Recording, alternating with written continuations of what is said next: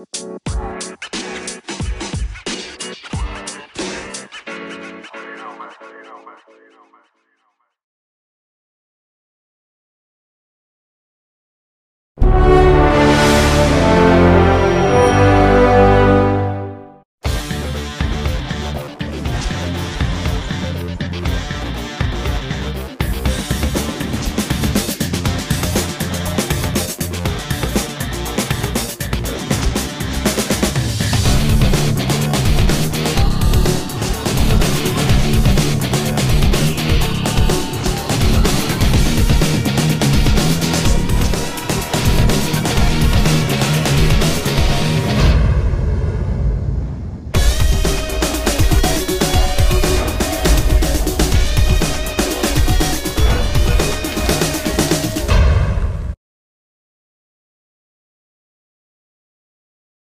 Hello and welcome to Complexity Unpacked with Professor G. On this episode, I'm bringing you a writing workshop that I'm hoping will be a useful resource whenever you're required to write an essay in post secondary. It will highlight some of the key differences between secondary school essays and post secondary essays. The search engine features might be specific to the institution I work at, but I think it will be useful to students no matter where you are. Every institution has resources attached uh, to them that will allow you to gain supports as well as find adequate resources when doing your research. So please join me in welcoming Kristen Gonsalves. She has been a teaching assistant in university and helped many students in undergraduate, postgraduate, and doctoral level studies with the drafting and editing of their essays. She has done this work during her time at uh, the University of Ontario Institute of Technology, now called ONTEC University, and today we're bringing her experience to helping students to our podcast. So please help me in welcoming Kristen as she does her writing workshop on essays for college students. Absolutely, my pleasure. Thank you, Neil. So, today I'm here to give you a mini workshop. This is not exhaustive for all the rules that you need to know and understand for writing at the college or university level. So, as Neil was saying, um, I have a lot of experience in writing and in editing, and also in grading academic papers um, written by students, such as yourselves. There are a lot of common errors that I've come across in my time in academia. And because of all of those errors in papers, I have put together several workshops to try and clear up the most common mistakes uh, and give a guide to help you in your writing journey. Now, writing is a skill, not unlike any other skill. So, if you are a sports enthusiast um, or you have a driver's license, uh, you'll know that driving is a skill, basketball is a skill, football is a skill the first time you try those things, generally you're going to be rather unsuccessful at them. So, how do you get better? You practice. Writing is a skill that you also have to practice. And in order to write well, you must also read well. So, how do you practice this skill? I suggest writing a little something every day, something more than text messages and Facebook messages and Discord and whatever platform you like to use.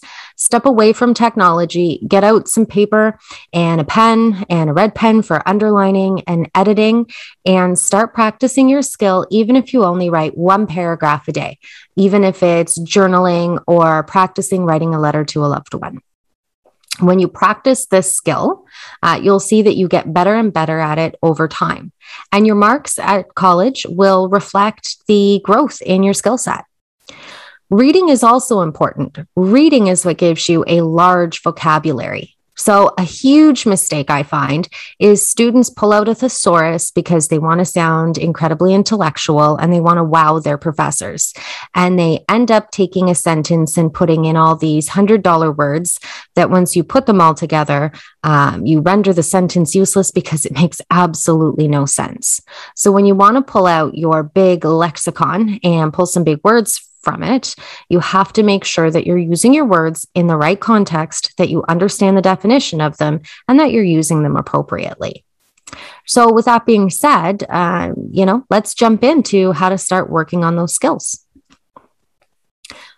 So, the first thing you need to know is how to structure your essay. Um, for the purposes of this workshop, the current students are in the School of Justice program. You're in the social sciences and humanities. In the social sciences and humanities, uh, you generally are going to come across APA formatting. This is something you're going to use throughout most of your college courses and on into university if you choose to go. So, what does this look like?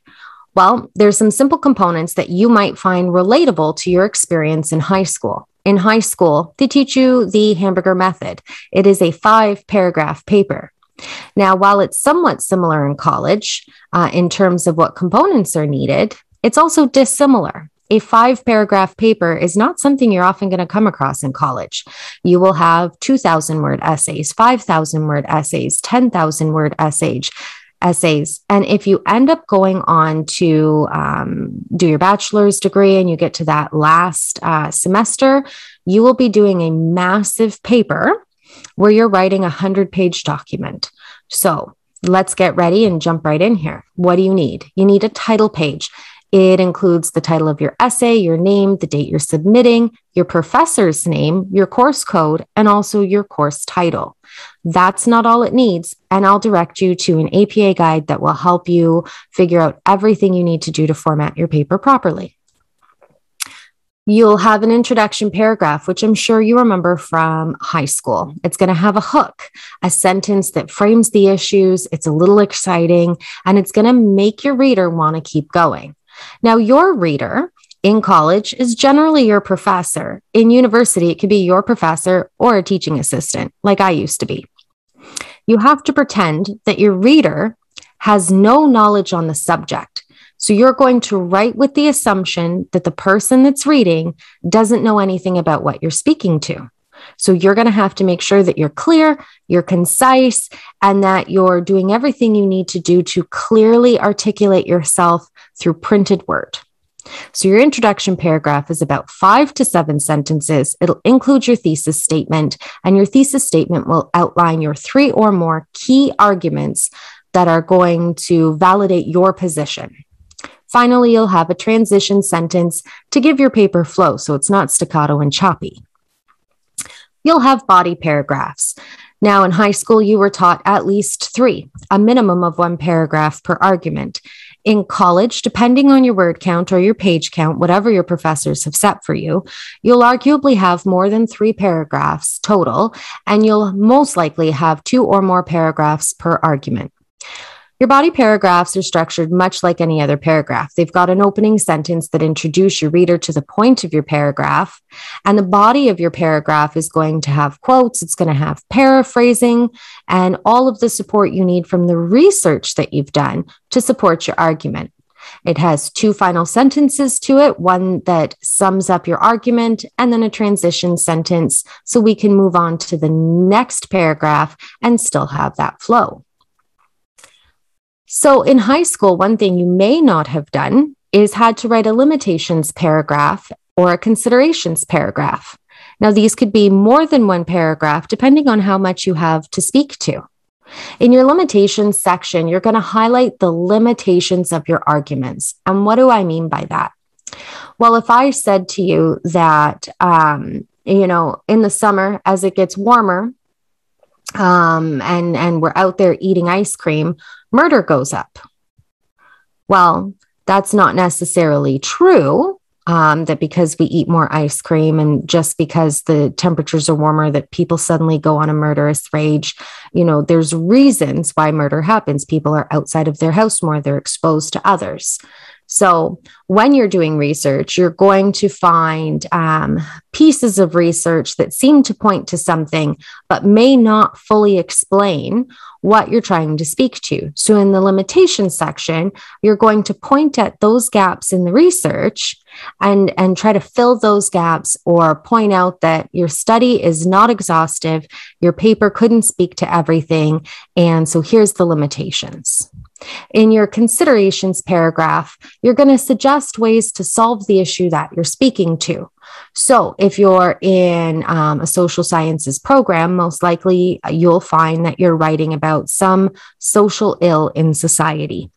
And you're going to use theories and research to try and understand why that situation occurred so that you can pose a solution.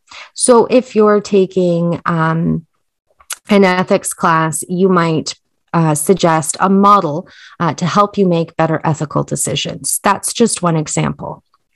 Finally, you have your conclusion, and your conclusion can be one or more paragraphs, depending on your word count and how much you've written and how much you need to say. You'll have your opening sentence, which again should be a hook and kind of catchy.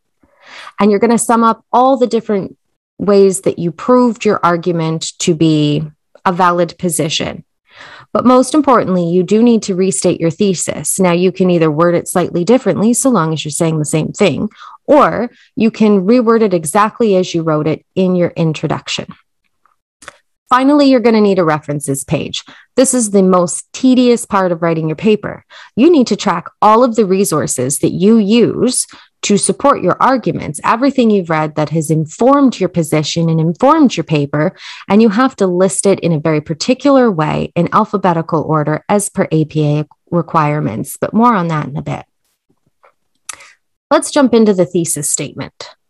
So, most of the time, where students go wrong with a thesis statement is they try to say that something is a fact because it is a fact. Your thesis statement is more about telling us what you're going to argue. It narrows down the scope of your investigation, the scope of your argument, and it gives direction for your entire paper. So anything you list in your thesis, you must speak to in the body of your paper. If you don't speak to it, well, you're going to lose marks. And if you tangent and you start introducing other arguments throughout your paper, well, then you're not sticking to your thesis and you've lost focus, for which you would also lose marks. So, your thesis statement will take your stand and you're going to justify why you need to speak to something more. So, an example of a thesis statement would be this paper argues that the use of discretion of police officers leaves room for serious ethical dilemmas because of X, Y, and Z. You're going to fill in those blanks there. Um, and those would be your three key points that you're going to argue that will prove that discretion of police officers does, in fact, leave room for serious ethical dilemmas. There's some rules for academic writing, and a lot of students don't follow them. Um, they might be well read, they might have read a lot of research, they made notes, they um, felt like they were putting out a really good product, but they made some key errors along the way that's going to detrimentally impact their outcome. So remember that an academic paper, which is any paper you write in college or university, must be supported with evidence. And we get our evidence from research. Research is meant to give you factually accurate information. So, your opinions, your beliefs, your feelings don't have any place in an academic paper. That's something you'd use in a personal paper, a blog, or in social media. So, you need to be mindful that you're leaving out statements like, I feel that, or in my experience, or I believe that. Those things should never be in your academic paper. Why is that? Well, hubris, in all honesty. In the post secondary journal, your journey, sorry, not journal, you are expected to humble yourself and realize that people have dedicated their lives to knowledge, to gaining knowledge, creating knowledge, and putting knowledge out for others. So, your mind is a blank slate and you research, you learn, you gather all your information, your evidence, everything that you need, and you write using information from people that have actually done legitimate research, not from your own perspectives. Speaking of perspective, your academic paper should be written in the third person. So we get rid of things like saying I entirely from your paper, and you won't use your own name either. Instead, you'll make statements such as, This paper aims to suggest that, the author argues that, or we argue that. And the we is used even if you are a singular person and not a group writing a paper. So, in your paper, you're going to argue that position in your thesis and you're going to support your arguments. And you're going to have to do that in a variety of ways. So, one, there should be at least one direct quote from one of your re- your articles you're going to use for your research in every body paragraph. And you should be paraphrasing the information that you gained um, when you were reading and doing your research from your articles. And then you take that research you take that knowledge and that paraphrasing and you relate it to the point you're trying to prove so, another place where students often fall astray is their writing mechanics. Often there's a failure to write incomplete sentences um, because we get busy, we're typing, we're distracted, we've got Netflix on in the background, we're texting our boyfriend, girlfriend, or other partner. Um, you know, maybe we've got a kid running around. I have four, I know what that's like. Or, you know, the cat just knocked over our coffee. So you're going to want to always go through your work as many times as you can to make sure that you have a coherent paper that only has complete sentences. The other thing you need to look at when you're writing your paper is your mechanics. Let's go back to elementary school. You need to remember where to put a comma. A comma is the number one mistake students make in college and university. So there's a huge difference between these two sentences. I'm hungry. Let's eat. Grandma. That's you telling your grandma that you're hungry and you'd like some food. Maybe you want to get some food or you want her to cook you something, or maybe you're offering to cook for her. A comma comes wherever you would naturally pause in your sentences. So now let's take those commas and verbal pauses out and say that sentence again. I'm hungry. Let's eat grandma. Now we're suggesting that we're hungry and we want to eat our grandmother. In your paper, these can be crucial mistakes because you may not be getting the point you mean to get across across to your professor. And if your professor can't understand what you mean to say, well, they can only look at what you are saying, and that can cost you some very serious marks on your papers. Another thing you need to look at is writing compound sentences and complex sentences. Now, if we go back again to grade school or to high school, you'll remember that compound sentences are two thoughts joined with the word and or a semicolon. Complex sentences are slightly different.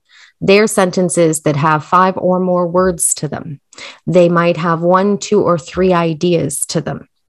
We're going to try and stay away in college writing from writing things like, I walked to the store, period. It was cold out, period.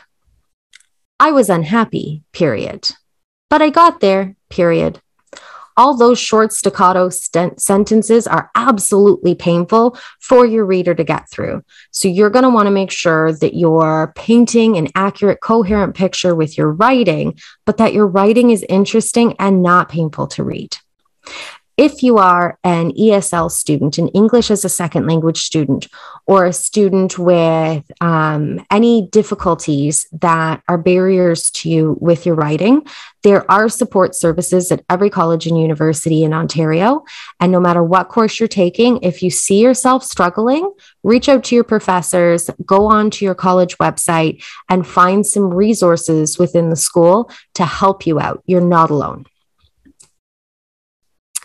Let's take a look at research materials. So, you're not going to be out there um, creating questionnaires and surveying people and doing your own research. That's called primary research. And primary research is done most often by graduate, master's, and PhD students. And there's a board of ethics and a research board and a whole rigorous process they have to go through to make sure that their research methods are sound. You're going to be doing secondary research. Secondary research is where you read the works done by all of the people who did the primary research. We get that from something called an academic peer reviewed journal article, not a journal like a diary, a journal kind of like a magazine, like a Maclean's magazine. So these art journals tend to come out um, every month, quarterly, uh, twice a year, once a year, what have you. And they're full of papers written by academics. They go through a rigorous process to make sure, and that's the peer reviewed part, that the research methods were sound, that the information was accurate, and that the outcomes um, are factual. what does not constitute academic literature for the purposes of your research? So you're going to want to stay away from blogs, websites, Facebook, Instagram, um, other people's websites where they're putting up their opinions and experiences and what have you. You can use books, but make sure any book that you're using is a nonfiction book. It's published reputably. And reputably means you're going to use something that came from an actual publishing company, not a self publishing, do it yourself um, kind of production, because nobody has fact checked that book. Okay, so where do you find these articles? So, for these students, they are attending Durham College, and Durham College is a fantastic institution that provides their students with absolutely everything they need to be successful in their academic writing. So, I will change my screen share in a little bit and I'll show you guys the actual website. So, when you get to the DC Library website, you're going to look for this Omni search that you can see in my little picture here. And that's where you're going to put your keywords in that little box right there, the one right before the word articles. Keywords are, think of them like hashtags. So, hashtag blessed. If I put blessed in there, it would bring up all articles about being blessed. If I put in police officers, it would bring up all the articles about police officers. If I put policing in Canada, it would show me just articles about policing in Canada. So, decide what your paper is about, come up with your topic, pick your thesis statement, and then do a little um, brainstorm sheet. You used to do those in um, like grade seven all the way through 12, where your big topics in the middle. And off of that, you branch off and you write all your little topics. And all those little words you write down, those are going to be your keywords to put in that box. So let's come out of here. Okay, so we are on the Durham College library website. I've typed it in. I clicked on the first link that came up on Google or whatever um, search engine that you use. And this is the screen that you come to. And if you scroll down, you'll see this right here, the Omni search box. So this is where we're going to put in our keywords. And you'll notice it says beside it articles, books, and more. So keep that in mind. So let's say I want to look up something simple. Let's just go with policing is our keyword or hashtag word, whatever term you like to use. We've got it pulled up. So, what do we get? Well, there's a journal, there's an article, article, article, book. Okay. Well, we're just supposed to be using peer reviewed journal articles. So, let's filter our results. If we come over to the left, we can go to peer reviewed journals. Let's select that. Available online. Let's select that. Because if we can find the journal, but we can't read it, well, that's just useless to us. So now I'm just going to pull this up so you can see what I'm clicking. You're going to click apply filters. So here we go. Here's a journal article intelligence led policing or policing led intelligence. Mm, interesting. We click on it. Now, keep in mind that your college provides you with a student number and you have a password. You do have to activate this with the library. So, if you're a first year, first semester student and you have not accessed the library either in person or online, I urge you to do so at your earliest opportunity so you can get in and start researching. So, you might ask, looking at this screen, where the heck is this article? Well, it's tricky. You have to scroll down just a bit and you will see that this one is available at just one source. So when we click on that, it will take us to a page where you're required to put your student number, your password for the library, and select login. Now, I'm not currently a student. I'm not going to put that information in, but if you were to do so and hit login, you would then have access to that journal article. So I'm just going to stop this share for a second and go back to my PowerPoint slash keynote actually, because I'm an Apple user. All right. So, when you're doing your research, I'm going to give you a little tip. While technology is a wonderful thing that does save trees, Most students tend to just skim through because staring at a screen all day gets hard on the eyes. It makes you tired. It gives you a headache. And who wants to sit up straight on their laptops for hours on end reading their research? It's also inefficient if you don't know how to annotate and take notes in your PDFs that you'd be downloading. So I suggest you take advantage of the printer at the library or the printers at your computer commons, wherever you have printers on campus, or if you have your own personal printers.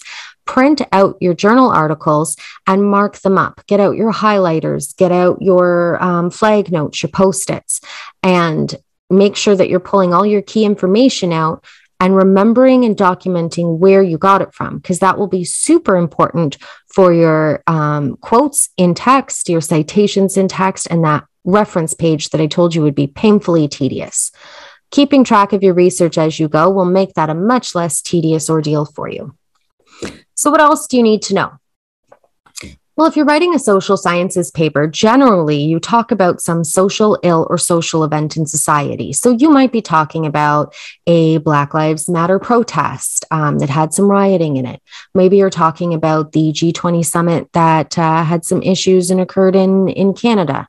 Maybe you're talking about the serial killer in Toronto who targeted the uh, gay population, um, and, and there were some policing issues there.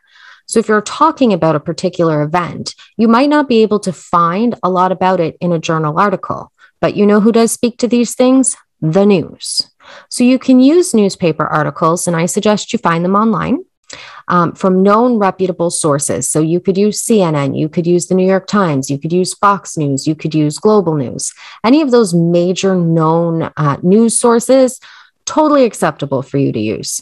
But you need to beware of fake news, things like The Onion or clickbait that you find online. If something is telling you about Kylie Jenner's baby or Kim Kardashian's uh, injected lips, you're not going to want to use that source, uh, even if it does have an article that seems to be talking about what you want to use in your paper. You must be sick of me talking and going, oh my God, is there anything else? So, yes. Finally, we need to get to um, what I think make or, makes or breaks a paper. And I'm sure all of your professors you're going to encounter in your time at Durham College or any other institution will agree with this next part. You need to proofread your work, not just out loud, not just in your head, both. And not only do you need to proofread your work, you need others to proofread your work. What makes sense to you because you wrote it may not make sense to a reader. So, if you get a family member or a friend to read it for you, they might be able to catch some mistakes that you've made before you submit it to your professor. And if you're new to the area, if you haven't made strong connections, if you've moved away from family and you're just not feeling very social right now, there are also supports at every college and university that assist students with editing their work, including proofreading and um, showing them what they need to correct and working with you to make sure that you're not submitting a paper that's just chock full of errors.